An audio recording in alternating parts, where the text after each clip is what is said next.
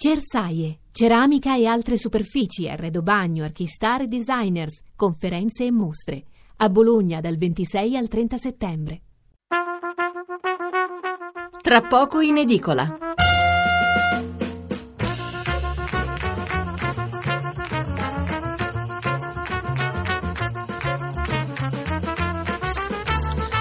Buonasera da Stefano Mensurati e benvenuti all'ascolto di Tra poco in edicola, la rassegna stampa notturna di Radio 1. 800 05 05 78 il numero verde per intervenire in diretta, 335 699 29 49 il numero per inviarci un sms.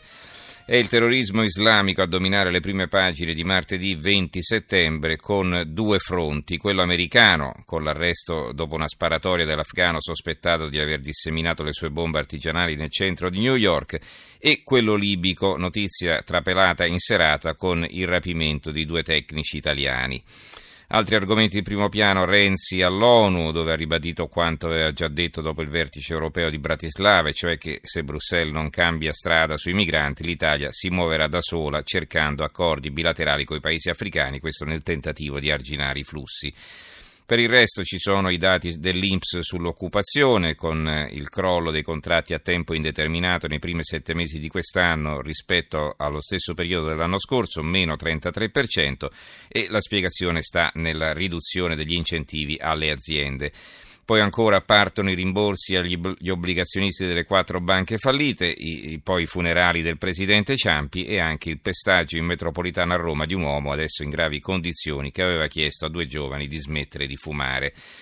La nostra scaletta di questa sera, fra poco una riflessione sulla Libia, poi ci collegheremo con gli Stati Uniti per le indagini sugli attentati di New York, ma anche eh, del tentativo di strage in Minnesota.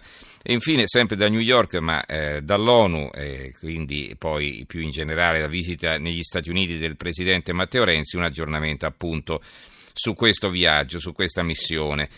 Come ogni lunedì, puntata più corta, finiamo all'una e mezza, quindi partiamo subito con la lettura di titoli e commenti sulla Libia. Il Corriere della Sera apre così: due italiani rapiti in Libia.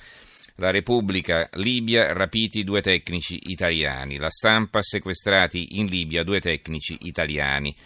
L'apertura del quotidiano nazionale, il giorno La Nazione, il resto del Carlino, due italiani rapiti in Libia eh, lavorano per una ditta di Mondovì, preso anche un canadese, spari sull'auto, la pista, una banda di Tuareg, il patron, per noi quel cantiere è vita.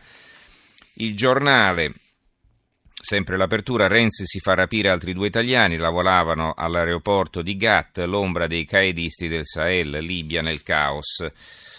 Il Fatto Quotidiano, eh, Libia, i primi effetti della guerra, rapiti due italiani e un canadese, fronte aperto, Bruno Cacace e Danilo Calonego lavoravano all'aeroporto di Gat, presi in un blitz ieri all'alba, sono dipendenti di una ditta di costruzioni. Non usiamoli per avventure, il titolo del commento di Guido Rampoldi, eh, del quale però compare appunto solo il titolo in prima pagina, quindi non vi so dire poi come è impostato il suo ragionamento. Ancora eh, eh, libero sotto la testata. Loro aprono invece su Renzi. Due italiani rapiti nell'inferno Libia. Dobbiamo ringraziare l'avidità di Sarkozy, la superficialità di Obama e Napolitano che gli è andato dietro. Erano lì per lavoro dopo che Dafi il paese non ha mai più trovato la pace. L'analisi è di Carlo Panella.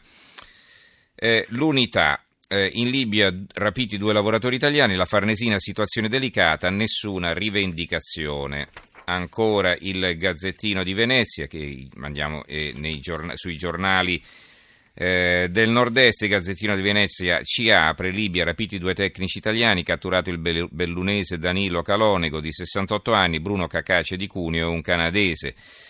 Il meccanico sfuggito alle bombe contro Gheddafi è il ritratto di Calonego, eh, nato nel 1948, ha cominciato come meccanico in Svizzera, ma già nel 79 ha passato il Mediterraneo per lavorare in Libia come riparatore di camion e mezzi in una raffineria.